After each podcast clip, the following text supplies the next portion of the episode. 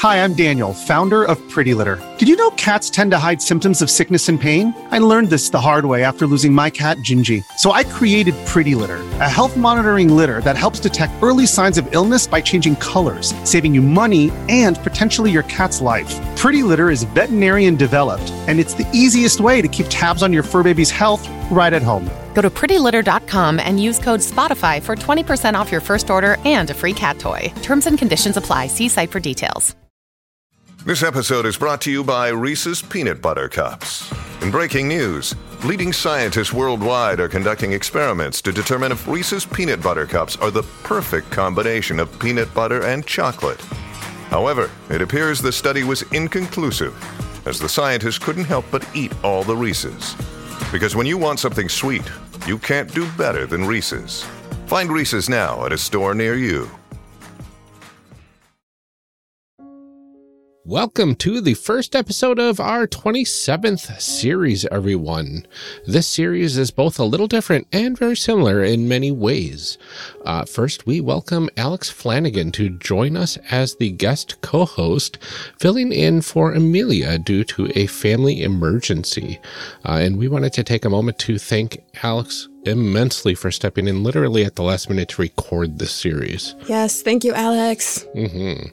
And uh, Alex, if you aren't aware, is the keeper for the One Shot Network podcast, A Horror Borealis, which is a Monster of the Week actual play that is really amazing and worth checking out if you haven't yet.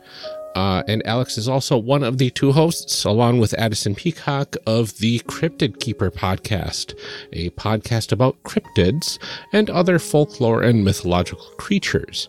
Uh, I also highly recommend checking them out as well.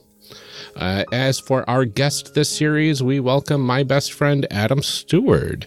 Uh, Adam and I go back all the way to first grade when we were first aware of one another. Uh, but oddly enough, we actually knew each other as babies. Um, Really? like, yeah, my my brother, uh, who was about five and a half years older than me, uh, was babysat by uh, Adam's mom since they were neighbors for a bit, Ooh, and apparently we knew each other before we were one years old. wow. Small world. Yeah, it's bizarre. Uh, but yeah, he he doesn't have any projects out there. He's not big on social media, but uh, he is uh, an expert at guiding people through this game. Uh, so it, it was really good to have him on, and this is his first podcasting experience. So Oh, that's awesome. Um, yeah, I'm sorry I missed it. Yeah, it was- Unfortunately, I had less fun things going on. But yeah, what can you do? yeah, exactly. Uh, but I, I think the episodes uh, turned out really well, and I can't wait for you to hear them, Amelia, and for everybody else here to hear them as well. I'm excited. hmm The Kickstarter for Courier's Call is just about 48 hours left at the time of this recording. Uh, so if you haven't checked that, that out, now is your chance. Courier's Call is an all ages podcast set in the world of Skyjacks, which we covered in series 26. It's a fantastic show, and the Kickstarter's already been funded, so don't miss your chance to get some of the cool perks for being a backer. Yeah, absolutely. Um, and another really cool thing that you could do uh, that would really make things a bit brighter for all of us in the uh, waves hands aimlessly, uh, you know, times that we're in. Wildly gesticulating th- this, this whole thing. Th- this whole everything going on, yeah, uh, is to leave a review on Apple Podcasts, Podchaser, uh, and or the review platform of your choice. Uh, and seriously, if you uh, leave them in multiple places, we'll read them in multiple places now. Uh, We're- just we're because it's desperate. Fun. Uh, we only have one left after today's review. So please get on it. Please, please, please. Please do this for us. Absolutely. So I'm going to read this review from Wompdank, I assume. Um, that's how I'm going to say it.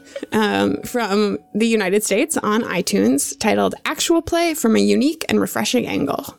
Whenever I'm curious about an RPG, the first thing I do is look up how character creation is handled. Who can I be? What can I do? How do the rules encourage me or hold me back? Character Creation Cast operates on that exact premise, making new characters and a new system every month. Amelia and Ryan have introduced me to some of my all time favorite games, which I'm grateful for. The tone is extremely positive, and the hosts are just nice to listen to. It's a real uplifting vibe, y'all. Well, mm-hmm. thank you. Thank you so much. That was very nice. We're glad that we can be uplifting in all of this. Yeah. Hands waving. Hands waving everywhere. Awesome. Well, I guess with all of that out of the way, uh, let's get on with the show, shall we? Enjoy.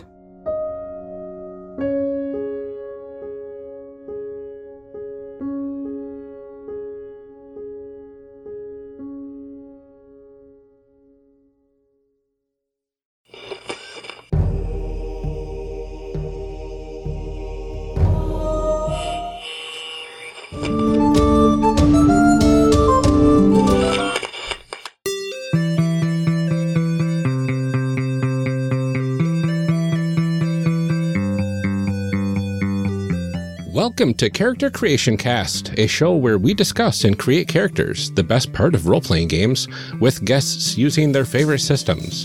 I'm one of your hosts, Ryan, and this episode, Amelia was not able to join us due to a family emergency, uh, but we are excited to welcome Alex Flanagan, co host of the Cryptid Keeper podcast and GM of the A Horror Borealis podcast, to fill in for Amelia and we are here together to welcome my best friend in actual real life, Adam Stewart, to talk about Beyond the Wall, a fantasy genre RPG by Flatland Games.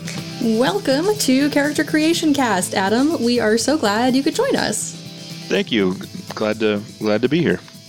Let's start by uh, introducing you to our audience. Adam, can you tell us just a little bit about yourself and maybe just sort of spitballing here any like really embarrassing stories that you have about Ryan? sure, sure. Well, um, yeah, I've been um, playing games with Ryan for, for quite a while and known him uh, since the first grade. So um, I, as far as embarrassing stories. Uh, in all the years I've known him, he's never done or said anything uh, uh, that wasn't of the, the highest level of dignity. So I have absolutely nothing uh, to say in regards to that. Well, that's extremely I'll kind your... and very anticlimactic, yeah. but we'll take what we can get. I'll get your check to you later. Awesome. Uh, and Alex, can we introduce you to our audience in case they are not familiar with you or your award winning work? well, you certainly can, although I think you really hit all the interesting points already. Uh, so, I am half of the Cryptid Keeper podcast, which is a podcast where my co host Addison Peacock and I every week talk about a new uh, cryptid, usually, or just another folkloric or mythological creature. Um, we've been going for like a hundred and some episodes. So eventually you run out of things that are strictly in the realm of cryptid and we start to get a little bit fast and loose with the definition, but that's a lot of fun. And then, um, as mentioned, I am the keeper for A Horror Borealis, which is a monster of the week actual play podcast on the One Shot Network. Mm-hmm. Which I thoroughly enjoy. Uh, and I'm not just saying that because I'm now the editor. you spend more time listening to it than probably anybody else. Uh, I mean, that's probably fair. you probably spend more time on a horror borealis than I do. That's also probably fair. awesome. All right, well, let's go ahead and get into this, and we will start by discussing what this game is all about. What's in a game? All right. Uh, Adam, you want to go ahead and tell us a bit about the setting for Beyond the Wall? Sure. So, Beyond the Wall is a um, uh, going to be like a low fantasy um, type of setting. Um, so, it's very in a lot of ways, it's much like your your classic uh, role playing games. The world itself is up to um, the the players and the the uh, game master to create together, but that that would be the general setting of uh, low fantasy. I, w- I would call it. Mm. It, it it feels very D and D light to me. Yeah, and I think in um, the book itself they describe that that it's heavily based off of uh, early Dungeons and Dragons with um, a lighter rule set. Mm-hmm. I'm um, I'm sort of breaking script immediately here, but yeah. what is your personal connection to the game? Can you just tell us a little bit about like why you're here talking with us about this specific game instead of some other game? Yeah, Beyond the Wall is um, a game I discovered maybe a year or so ago. Um, I was looking for something. Um, my daughter's 10. I was looking for mm-hmm. a game. Um, I just wanted to kind of bring some people together, introduce some new players, and I was looking for games that might be good for um, younger players or new players and, and introducing. And I don't re- recall exactly where I had first seen uh, Beyond the Wall, and I know it it the description of it intrigued me, and the rule set was light enough that I thought it would be a good game system for somebody just learning. Mm-hmm. Cool. Is it one that you play like somewhat regularly? Is it is it like sort of an old familiar favorite that you keep coming back to, or? Yeah. So uh, actually, uh, I game master a group that Ryan is in that we Mm-hmm. um, have a campaign going on Oh, uh, neat. right well, now. So, somebody yeah. buried the lead and didn't, didn't give me that part of the show. notes, but That's really cool. yeah. So, but it's been one of my favorites. I, I think that I've ever Mm-hmm. that I've ever played. I I absolutely thoroughly enjoy the system as well. It's uh it's interesting because like in D and D you go out adventuring and you just kind of keep going. Uh, and by beyond the wall, it, it very much feels like you have a home base in this village that you create together. hmm and then you kind of uh, go out and do some stuff and then come back and it, you kind of keep getting brought back to this the central village which is a home for all your characters That's really neat. That's something that I have to say.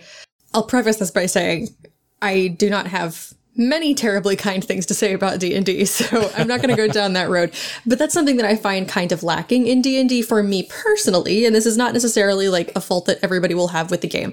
But for me, I, I really like stories that explore community and I, I like it's something I mm-hmm. spent a lot of my life thinking about. But I I really enjoy stories that sort of deal with like interpersonal relationships and sense of place and sense of belonging and like what it means to participate in a community or a town or a village like that. And so I think that's something that's really really interesting that games like D&D or that sort of pay homage to that whole like quote unquote murder hobo idea where you just go out and you just have a bunch of adventures and sort of consequences be darned those things don't matter to you after you leave the screen. Like i think that mm-hmm. is missing such an interesting part of storytelling. So that's really neat. I like that this game leans into that. Yeah absolutely so what sort of things do we need to actually play this game like from a hardware standpoint um you know sense of adventure and uh you know a gumption and, and willingness to make friends aside like what do we actually physically need in front of us to play this game what does it run on It's going to be uh, all the traditional stuff. So you're going to want to have uh, dice and um, pencil and paper uh, as we go. Um, in terms of books, uh, it's really easy to get purchase a, a PDF or you can get the hard copy of the book. And then the, there's some extra stuff that uh, the game master may want to have uh, ready to go um, as well. There's going to be, um, and we, I guess, to go into a little bit further into what Beyond the Wall entails. One of its strengths is that it's uh, really good for kind of pick up and play. So what we'll we'll kind of go in that into that in more detail, but there's going to be what's called uh, scenario packs. So um, a dungeon master, game master is going to want to have that um, ahead of time. They're going to want to know um, which which one they're going to use and, and kind of have those documents ready ready to go. What array of dice do you use in this game? Is it everything from a D4 up to a D20, or is it like a D6 standard set? Yep, D4 through D20. Yep. Cool. Yeah so I, I think one set of polyhedrals is all you all you really need For the most part, yeah, you can you Yeah. can get by on on pretty much that. Yep. Hmm. pretty cool uh so what sort of stories and themes uh, do you think this game is meant to explore So the the source material, the authors talk about this uh, in, in the book a bit, um, where the it, I guess what inspired it. There's a couple um, different pieces of literature. One is uh, Ursula Le Guin's uh, Earthsea novels, um, and the other is Lloyd Alexander's Chronicles of Prydain. Um, I myself have, uh, after picking this up and and uh, looking at um, at the material, I, I read um, one of the Chronicles of Prydain books, but basically what those uh, the kind of the themes of those stories are going to be young adventurers, um, very uh, untested. Um, oftentimes they're um, somewhat um, mundane to begin with, and then um, uh, them being maybe pulled into um, pulled into adventure and kind of going from there. So it, it has that that same uh, flavor, I guess. The, the, this game does. hmm Yeah, I, I, I think I picked up on that quite a bit when we were uh, playing our campaign, uh, where we were just kind of this ragtag crew of villagers, Mhm. and uh, and we're kind of thrown into the the depths of adventure uh, by happenstance, which was really cool. hmm Are either of you familiar with the um like limited run animated show Over the Garden Wall? I have heard of it. I am not. So it's really, really cool. Um, it's a beautiful piece of animation. It's a mini series. It's like extremely autumnal energy. So um, sometime this fall, like look for it. You can find the whole thing on YouTube or elsewhere. I, I don't know exactly which streaming platform it's on. It's Cartoon Network, but um, you can find the whole thing and, and binge through it in maybe two or three hours. The episodes are really short, but Oh, wow. really, really fantastic. Um, the reason I bring it up is just because and this conversation is going to dead end a little bit since neither of you are actually familiar with it. It was just going to be a side tangent. But anyway, I found out, um, actually, once you sent me the name, I, I realized that it sounded familiar. And I checked and I actually have Beyond the Wall in like my Google Drive of games that I have purchased. And I couldn't remember why I got it. And I think it was because my friends and I were looking for some new games at some point to run like some just spin-off adventures in and we were all really really into over the garden wall at the time and the name sounds kind of familiar.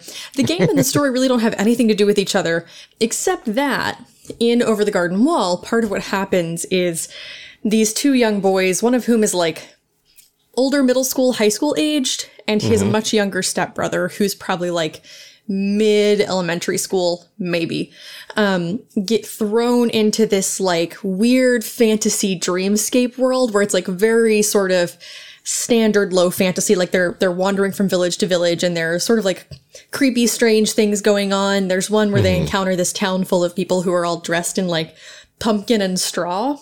Hmm. And it turns hmm. out they're all like dead. They're all skeleton people who are like wearing pumpkins and scarecrows, and it's just like very strange and off balance. But there's one town that they stop in, which is like this little, you know, hovel and off to the side where everything is like cobblestone and thatched roofs. And they stop in this pub where everybody who is in there like has to be a certain character trope that fills a role in the village. And they get like really confused when these two stumble in and they're like, well, what, like, who are you? What do you do? And he's like, oh, well, my name's Wirt. And they're like, no, no, no, no, no, that's not what we're asking you. Like, who are you?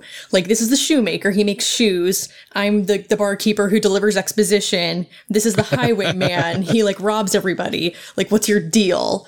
So I think that's kind of neat. Um, and it's just like a connection that I made as I was skimming through the game book itself and like the character archetypes. And I think that mm-hmm. idea of like archetype and community is really, really interesting in a fantasy game. It's a cool thing to explore mm-hmm. that sort of goes mm-hmm. beyond like, how do you hit things? Or what kind of Yeah. monsters are you good at fighting? To be more like what role do you serve in this group? Yeah, absolutely. and that's the the the title beyond the wall um, it is uh, alluding to that the heroes are um, most of them are going to be from that village. They've rarely if ever left that village um, you know during their lives. And something is um, is um, distressing their little hamlets and, and that's what's causing them to need to now go beyond the borders of that uh, that hamlet and and um, into that dangerous world outside and, and Yeah. beyond the wall. Cool. That's a very like tried and true ya premise you know? Mm-hmm. You're like mm-hmm. here in this insular space and now you have to go be someone something else out there. Yep. and like mm-hmm. here are all these undefined circumstances so you have this chance to sort of figure out what that is which is really neat. Right. So we've talked about this to a certain extent. I feel like we've gotten a feel for this question already, but what do characters do in this game? You've alluded to the fact that there's sort of intra-community portions and like external portions. Is that something that the game intentionally explores? Yes, yeah. Uh, the, the the character growth and and having to um, go into the world and and whatnot. Yeah, that would be. Uh, I, I would say that'd be accurate. Yep. So I, I know the, the answer to this question a little bit, uh, but what do you think is uh, the most unique thing about Beyond the Wall? Well, uh, beyond the wall, where it really where it really shines, and and so uh, you can. Uh, there's rules for character building and traditional campaigns. So if you ever just wanted to use a system that's just um, similar to the traditional, um, maybe Dungeons and Dragons style, you can do that. But really, where it shines and, and what the intention of when it was made is that is that it it's um, gives you all the tools to really pick up and play and, and do. Um, they say in about three to five hours, you can do everything from character creation. The game master can put together a game and uh, have a full blown adventure kind of in, in one evening. So um, it, it gives you those tools with the playbooks, which is what you use to make your characters, and then um, and then also with the scenario uh, packs. So that's really where it kind of um, it, it, it kind of shines, I'd say. Mm-hmm. Absolutely. Um, I also love the the collaborative world building aspect Yeah. of this game. Yep. Um, which when you're when you're talking about like traditional esque uh, RPGs like D and D and whatnot, uh, a lot of the world building is up to the game master to create everything, and then you're just kind of playing around in it. But this one, uh, it pretty much gives a lot of the world building reins to the players right off the bat Yes. um, and and they get to make a lot of like both little and big decisions on on what like the world and the village looks like. Yes. Yep. Yeah, in and that uh, gives some of that that heavy lifting goes you know from the game master to the players, and and it does that really well. And then of course I don't know how much we'll kind of go into. They have the the other um, uh, there is a second book that that um, they published called Further Afield, and that allows you if you wanted to go into a full blown campaign. And, and, and Ryan and I are kind of exploring this right now with our group, but um, the um, you can actually do the whole world building together, kind of collaboratively and whatnot. So Yeah. everybody gets a say in, in what kind of what kind of world is uh, that they're playing in, and what kind of adventures that they're going to be going on, and and whatnot. That's really neat. It sounds like a game that stands really well on its own, and I don't want to diminish that, but I just wanted to comment that it sounds like Beyond the Wall could be a really incredible sort of training wheels game, whether mm-hmm. to like get your D&D loving friends into something that's a little bit further afield maybe. Like mm-hmm. Yep. you you hook them in with the fantasy that everybody really wants and, and feels like tabletop games are supposed to be I think at a certain point in their journey. Mm-hmm. And then you sort of can gear it in this direction of like okay but maybe like what do different stories look like? That we have like these familiar dice we mm-hmm. have dragons we have like rogues and bards and adventurers and, and all of that stuff feels good to you.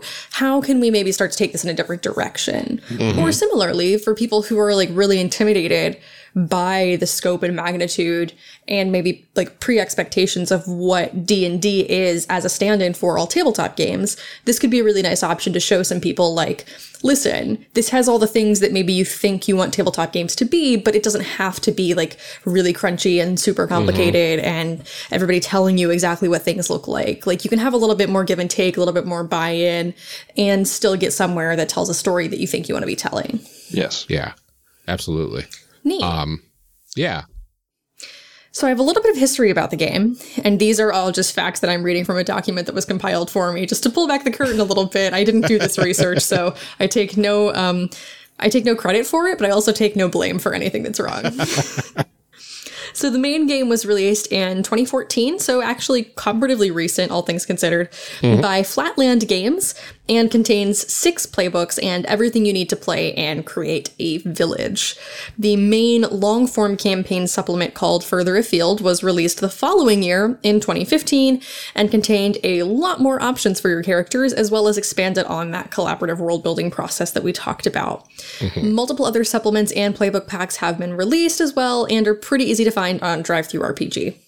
yeah, and they they have a lot of free stuff as well. Uh, a lot of little freebies that you can get. I, I believe there's some free extra characters that you can download. Um, there's some pay what you want stuff on DriveThru uh, for different character playbooks. Um, and we'll probably talk about this a little bit once we create characters, but like you can create your own playbooks in this game uh, as part of the rules. Um, like all the playbook options that we're going to be going through, kind of, um, are all just kind of optional things. Uh, and the actual like core rules of the game are like you get these three classes. Here's how to mix them together, Cool. which is really cool. All right. Uh, well, before we get into that character creation process, uh, there's a few basic terms and concepts that uh, I'd like to go over. Um, I know there is uh, things like the six attributes. Uh, Adam, if you wanted to kind of talk about those a bit. Yeah, so it's going to be your six really traditional attributes that you would um, see in most, or in, in a lot of games, I should say. So you have your strength, your dexterity, your constitution, intelligence, wisdom, uh, and charisma. And um, and then everything is kind of based off of those attributes. hmm Yeah, the really fun thing about this is that you don't roll for your attributes. Um, depending on the character playbook that you choose, uh, certain attributes start at a specific level. And then the worksheet that we're going to be going through that is unique to each playbook will be adding bonuses to each attribute for each step that we complete, uh, which is really cool. Uh, it's a it's a pretty unique way of seeing of creating characters. Yeah, I agree. So another thing that we might need to keep in mind is how skills work in this game. Yes, yeah. So how skills work is um, there's not a it's not traditional in that there's not a comprehensive list of skills. Um, and if you play in a long-term campaign as characters level, you may have to or you may have some flexibility in terms of kind of coming up with um, with different skills that represent what you want your character to be able to do. But basically, how how skills work when with everything except for combat and savings throws is that you're doing um, what would be a an ability score uh, test or ability score check, and that is um, uh, how you're going to accomplish, you know, a, any random thing, whether you're picking a lock or busting a door down, those types of things. So you can roll uh, a d20, and you're successful if you um, roll at your ability score or lower. Um, and then, of course, the game master can add modifiers if things are more difficult. If it's a particularly difficult lock, maybe they give you a minus five penalty on it. And that penalty would go then towards your attribute uh, because you have to get uh, lower than than that score. So there are skills in the game. Um, and when we do our character playbooks, we will get skills. And how skills work is it's going to add plus two by default uh, to um, anything that a skill could be relevant towards. So there's uh, some um, going to be the players and the game master are going to have to work together a little bit in terms of determining is this relevant uh, in this particular um, scenario? Okay, my character has an ancient lore skill. Does that apply in knowing how um, you know to deal with these fairies or something to that effect? So, um, so there's some some kind of give and take there. But by default, it's going to be a plus two bonus, and then if you get if you end up with a skill twice, it becomes a plus four, and so on. Um, mm-hmm. But that's how generally how how skills will work work in the game. Yeah, and it caps at 19. The so attributes the only do, way, yes. Mm-hmm. Yes, the only way to fail is then to roll a natural 20. Yes. So it's kind of opposite. Like a natural one in this game when you're doing skill checks is the best you can do. Mm-hmm. Right. Um, whereas a, a, natural 20 is pretty much a guaranteed failure almost. Mm-hmm. So, and that's one thing in, in that um, they uh, address in the book as well. If some people are uncomfortable with uh, a lower number being better, there are some rules for how you can kind of uh, flip that. The reason being that in combat and savings throws, rolling hi- higher is better, and as, as, they discuss in the book, so, some people are uncomfortable with a natural one being excellent in some scenarios and terrible in other scenarios. Uh, yeah. So so there are rules that you can reverse that if you want. But in general, ability checks, they'll you want to roll low, and combat and savings throws you want to roll high. Mm-hmm. And I think the last concept uh, to cover is fortune points. Yes. So fortune points represent luck. They're uh, something that only the heroes uh, will have. And what fortune points allow you to do they do a, a couple of um, things.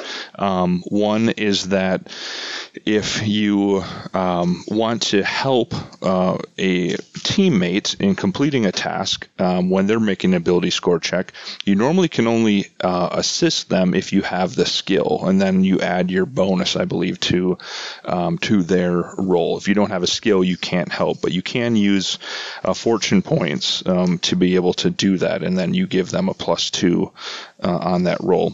Mm-hmm. There are other things that it can be uh, used for would be if you want to re-roll, so you get a second chance, they call it, um, on a failed uh, roll. Or then there's also a cheating death, which is uh, to stabilize yourself when you get to uh, zero hit points and you know prevent mm-hmm. yourself from basically bleeding out and whatnot. Yeah. How are mm-hmm. fortune points determined? Do you start with a set pool of them and then they just go down, or can you like earn them or acquire them? Do they reset? Yeah. So uh, every character, and on on the playbook, it'll tell you how many fortune points that you start with. Um, so some um, people are luckier than others. Yes, exactly. That's so, really neat. Yep. Yeah. So uh, the default, I believe, is 3 um, would be uh, most typical. Um, and then once you spend them, you don't get them back except for between adventures. So if you play, if you're just playing for the night, you won't ever get them back. But if you use these characters again in a future adventure, then you would replenish those fortune points at that point. Um, That's a lot kinder than Monster of the Week. yeah.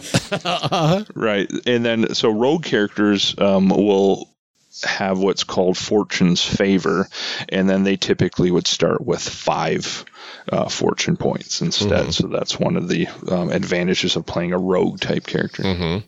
And I think it's elves, um, since they're like kind of at the end of their time in the world, their Mhm. fortune is down one. Yeah. So they'll start with like two or four, depending on the the archetype they kind of take. Yes. hmm Yeah, so it's it's there's a lot of different uh, combinations that they have in this game. Uh, so it'll be interesting to see what we come up with. Yeah.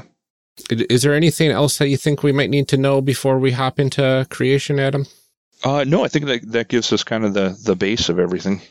All right. Uh, are we ready to make some people? You bet. All right, let's make some people. Let's make some people. All right. So, um, uh, in the outline, I have a link to a blank fillable character sheet if you wanted to use that. Right Um, oth- otherwise, if you have one printed off, you can feel free to use that. Um, and then, Alex, I sent you.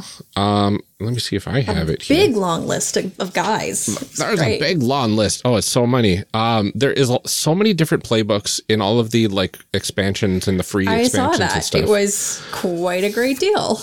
Hmm But uh, what's really cool is that uh, they're kind of all segregated by three main things, whether they're a mage, a rogue, or a warrior, or a combination of those. So if you have kind of the like thought, like "Hmm, I kind of want to be a, a rogue, you can just go and focus in on all the rogue archetypes. Now, I see on this character sheet that we still have um, alignment, which is interesting to me. Yeah. Is that like how heavily does that play into this game, or how heavily does it have to play into this game? In so far in our experience, at least in my experience, it hasn't played a, a major factor. Um, The alignment is is um, the old uh, chaos, neutral, Sure. lawful. So there's no good or evil, and they they point out in, in the uh, in the book that uh, of course law does not necessarily mean good, and chaos does not necessarily mean evil. Um, And then they also point out that most characters will be neutral, and if as you're making your character you're not really sure which way you want to go, they recommend uh, being being neutral. Yeah. It's definitely a simplified system compared to D&D for sure. Yeah.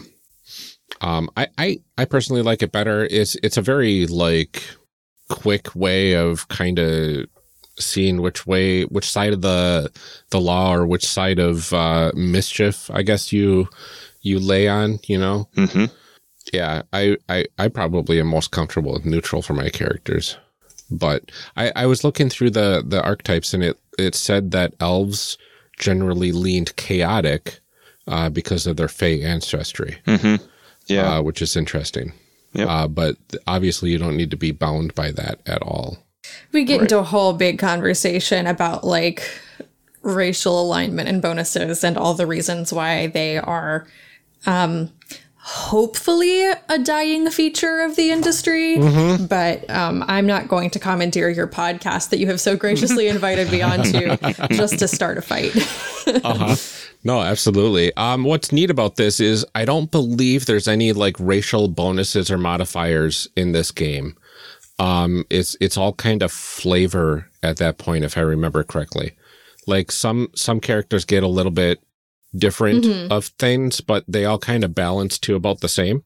Yeah, yeah, I, I don't. Um, I'm trying to think because we in in our group that we're playing with, we have one elf and, and one halfling, and I'm trying to Yeah. recall some of the specifics. It, it doesn't lay heavily onto um, the characters. I think one thing I remember, if I remember correctly, with halflings, they have a, a very low like maximum strength or something to that effect. Uh, Mm.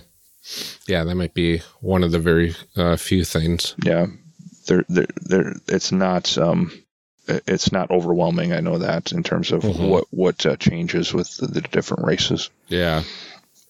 And it's really, it doesn't really come into play too much, I would imagine, Cool. depending on how you want to gear your character. Cause when I was, uh, making the character I'm playing with the campaign, um, I was like, oh, wait, charisma all the way if I can.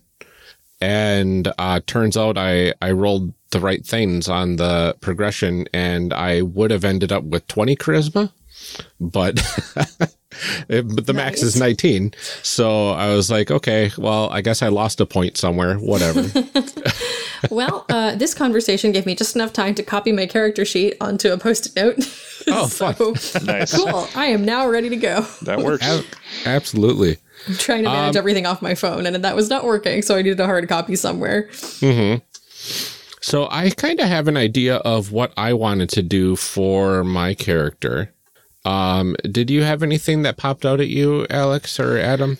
Um, you know, I really don't have any strong feelings uh, when when it comes to character creation in general. Um, I have a tendency to find a playbook I really, really like and then sort of try to turn it on its head as much as I possibly can, which is maybe not ideal for a game like where we're trying to demo, you know, what the system is intended to design. So um, I'm more than happy to sort of fill in the gaps after we come up with like what the other parts of our team look like. Um, Okay. That's kind of something that I find enjoyable. I like to see what the layout of the group will be and then maybe be like, ah, well, what can I offer that's kind of unique and different? So, Yeah, absolutely. um, and that might be cool too, because then we'll see if I can avoid falling into the same tropes that I usually fall into when I'm making characters. That's always the fun part of this show.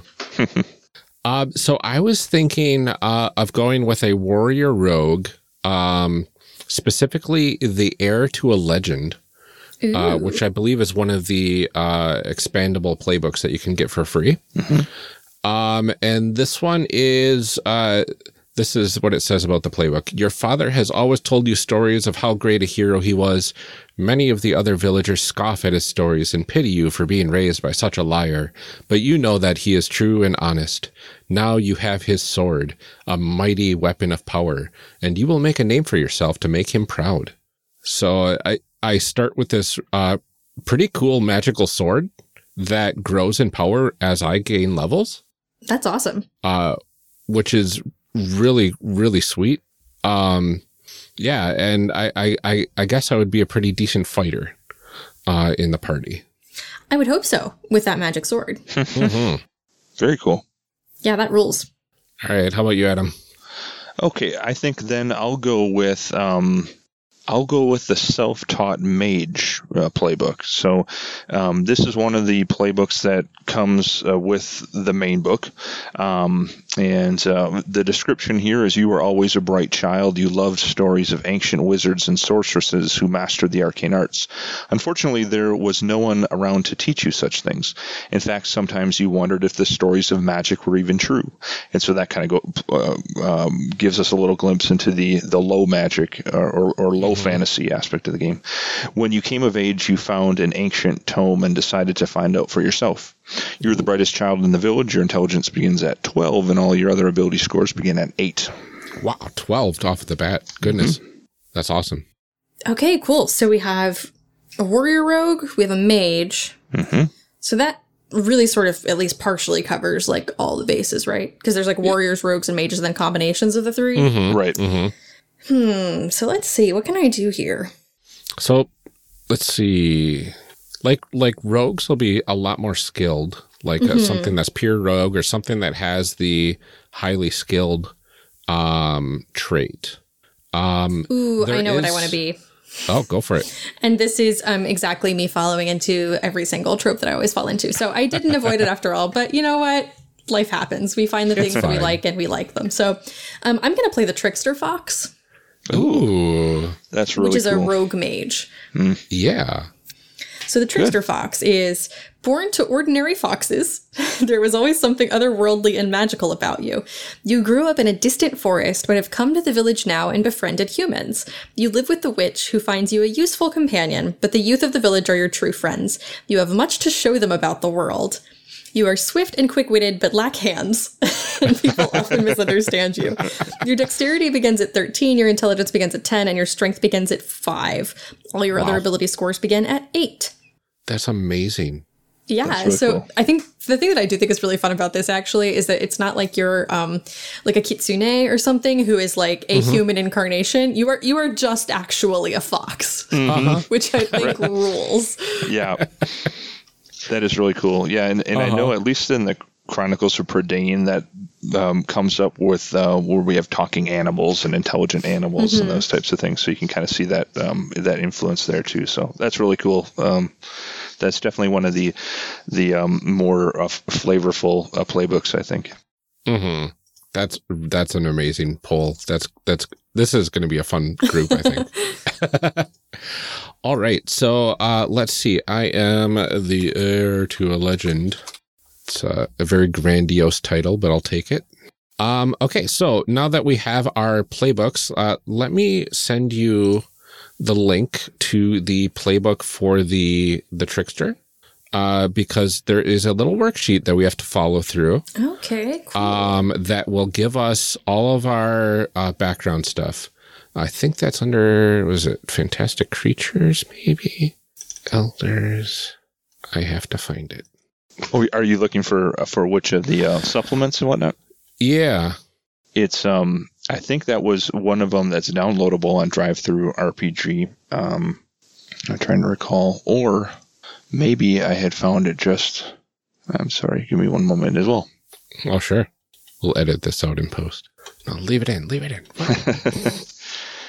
um it could have been right on the uh the flatland games website i know i remember there was a couple of things that were not on DriveThruRPG a couple of of um free supplements and that hmm that one might have been one of them um Did I pick like the most obscure and hard to find?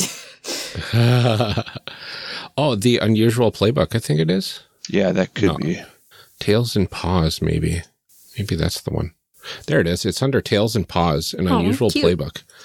Um, so I'm gonna pop this right into our um our Google Drive, and then I'll send you a link. awesome. Tails and Paws. Doodaloo. File unreadable. I don't like that. Maybe if I extract it first, that might be a good idea. There you go. You should have it now. Perfect. Cool. This this is the part that I love the absolute mo- most about uh, character creation. Um, probably more than village creation, uh, which is saying a lot. Because I, I absolutely love me some uh, some collaborative world building. hmm i agree Okay, so These are some long playbooks. They are, but they're they're not at the same time. It's just you have like what six, one, two, three, four, five, six, seven things to roll on, and that gives you a, a background of your characters. So, like each playbook is completely different. Um, it looks like you got a, a whole section of how did you come to the lands of men, uh, sort of questions, and then how did you learn to become part of the human village for the second set, which is really cool. Um, and then for mine, uh, what was my childhood like, followed by uh, what have I learned, um, and then these these are basically like where did you come from and how did you get here Cool. effectively. Um, and if I remember correctly, uh, you roll on each table, um, but you have one chance to select an option on one of the tables yep if you so choose. Yes, yeah, that's uh, the rule that they recommend. One time you can either ignore your roll and just pick something else, or just um, if you have see something you absolutely want, you can do that uh, one time. And they they also kind of point out, at least with um, the the standard villager characters, which um, uh, and I can't recall exactly what the Trickster Fox's playbook looks like, but I think for the for the um, the characters Ryan and I are playing, there's going to be um, a couple of childhood tables, and they they say, well, you know, that could kind of influence um, what kind of character um, And, you know, if you have a certain thing in mind, you know, their background, that might be a higher impact area. I mean, if uh, your GM's like really cool, you can probably just make your character the way you want your character to be, right? Oh yeah. Would it, however the group. I mean, if the group wants to do it that way, I mean, I I, I don't see why why you wouldn't um Uh huh. why you would say no. Don't don't do it that way. So I do love a just- random table. I really do. Uh-huh. I think Oh, they're yeah. a great and wonderful thing that can encourage you to take your character in some directions you never thought of before. Yeah. But also And- sometimes, like, you're the one who's going to be spending time running around in this skin, right? You want to love it. Yeah. Yep. and I, th- I think the reason the default rules are, are, you know, hey, roll on these tables is because what they have in mind is that, okay, we're going to get all this done uh, and we're going to build all these characters and we're going to play this adventure in, you know, four hours or five hours. And this allows you, you know, the, um, if you're kind of if everybody's kind of picking off of every table, which is totally fine, but it might take you a little while longer. you know, Totally. to- and to you know, there's then. something really kind of great and beautiful about like picking a playbook in five minutes that appeals to you and then like rolling down a random set of circumstances and then still managing to find something in there that like really resonates with you and gets you excited about the character. Like that's a really cool, Yeah. cool thing. And I don't want to undersell that just by being snarky and saying that I love and would die for my trickster fox and want to know everything about them intimately right away. Right. But I think if for sure, if you're doing a, uh, if you know right off the bat, the group is they're going to do a campaign. I would, I could totally see that being uh, an excellent way to do it too. Is just hey, everybody pick whatever you think sounds the most interesting, you know, for your character for sure. Cool. All right. Um, and then one other thing to note uh, before we start on this journey, um, there are different symbols next to each uh, or some of the blocks. There's a scroll and a hand. You want to tell us what those are all about, Adam? Yeah, so um, when you get to a table with um, a scroll, um, you're going to uh, make your roll, and then what you do is uh, the game master is going to have a, um, they're going to have uh, a a piece of paper that represents the village and it starts with the inn in the middle. And then you are going to add a location uh, to the map. Now it could be inspired by whatever you rolled. Uh, for instance um, if your table uh, indicates something about the blacksmith shop maybe you decide hey we know there's a blacksmith uh, shop. Let's put it right on uh, the map here. But if you have something in particular um, that's completely unrelated to what you rolled on that table you can do that too. So it doesn't have to be related to whatever you roll. When you get to an area that has a hand after you roll on uh, that table you're going to add an npc to the list Oh, neat. yeah, so you come Yeah. up with something, somebody that lives in that village, and that could also again be inspired by whatever you rolled on that table. But if you have something in mind that you want to add that is completely unrelated to the table, you could go ahead and do that too. And one of the things they recommend is, hey, uh, since we got an inn um, that starts in the middle uh, of the of the sheet, you can always just put down an innkeeper right away at the top of the list, and you know the group can discuss that if they want.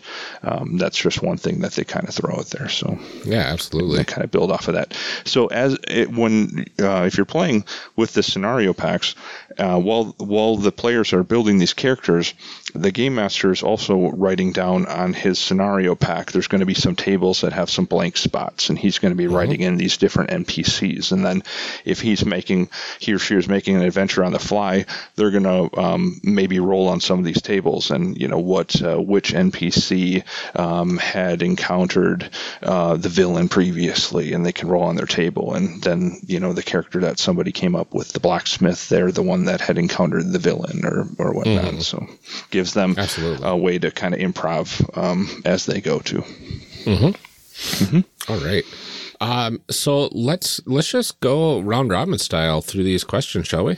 Cool. Let's learn a bit about our characters and and we'll roll and and see what we get and tell the audience uh, how our characters are uh, progressing as they go. Sounds Uh, good. does any particular person want to start? Otherwise, I'm ready to roll. Go for it, man. Yeah. I'm going.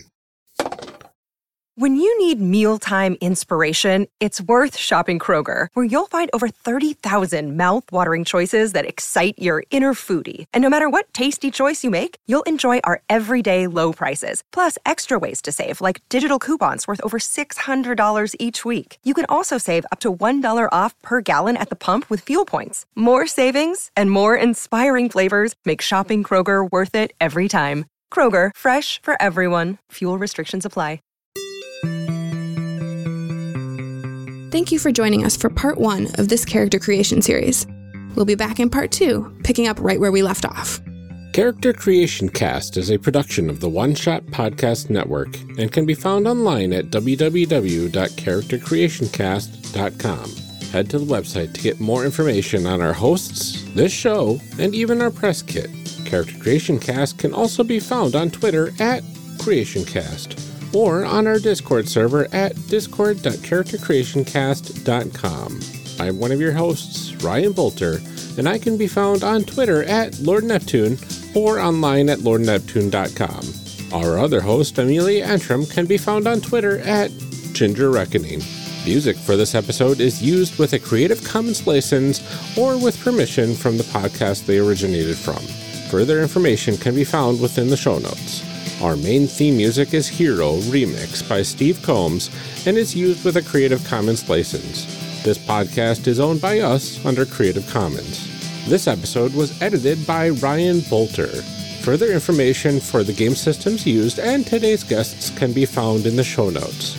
If you'd like to leave us a rating or review, we have links to various review platforms out there, including Apple Podcasts, in our show notes. Also, check the show notes for links to our other projects.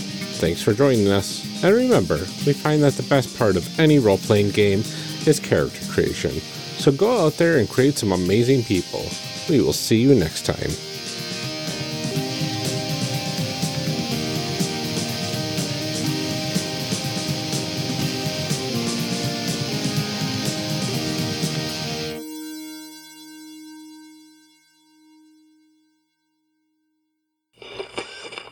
Gotta read some show blurbs. Show blurbs. Show blurbs.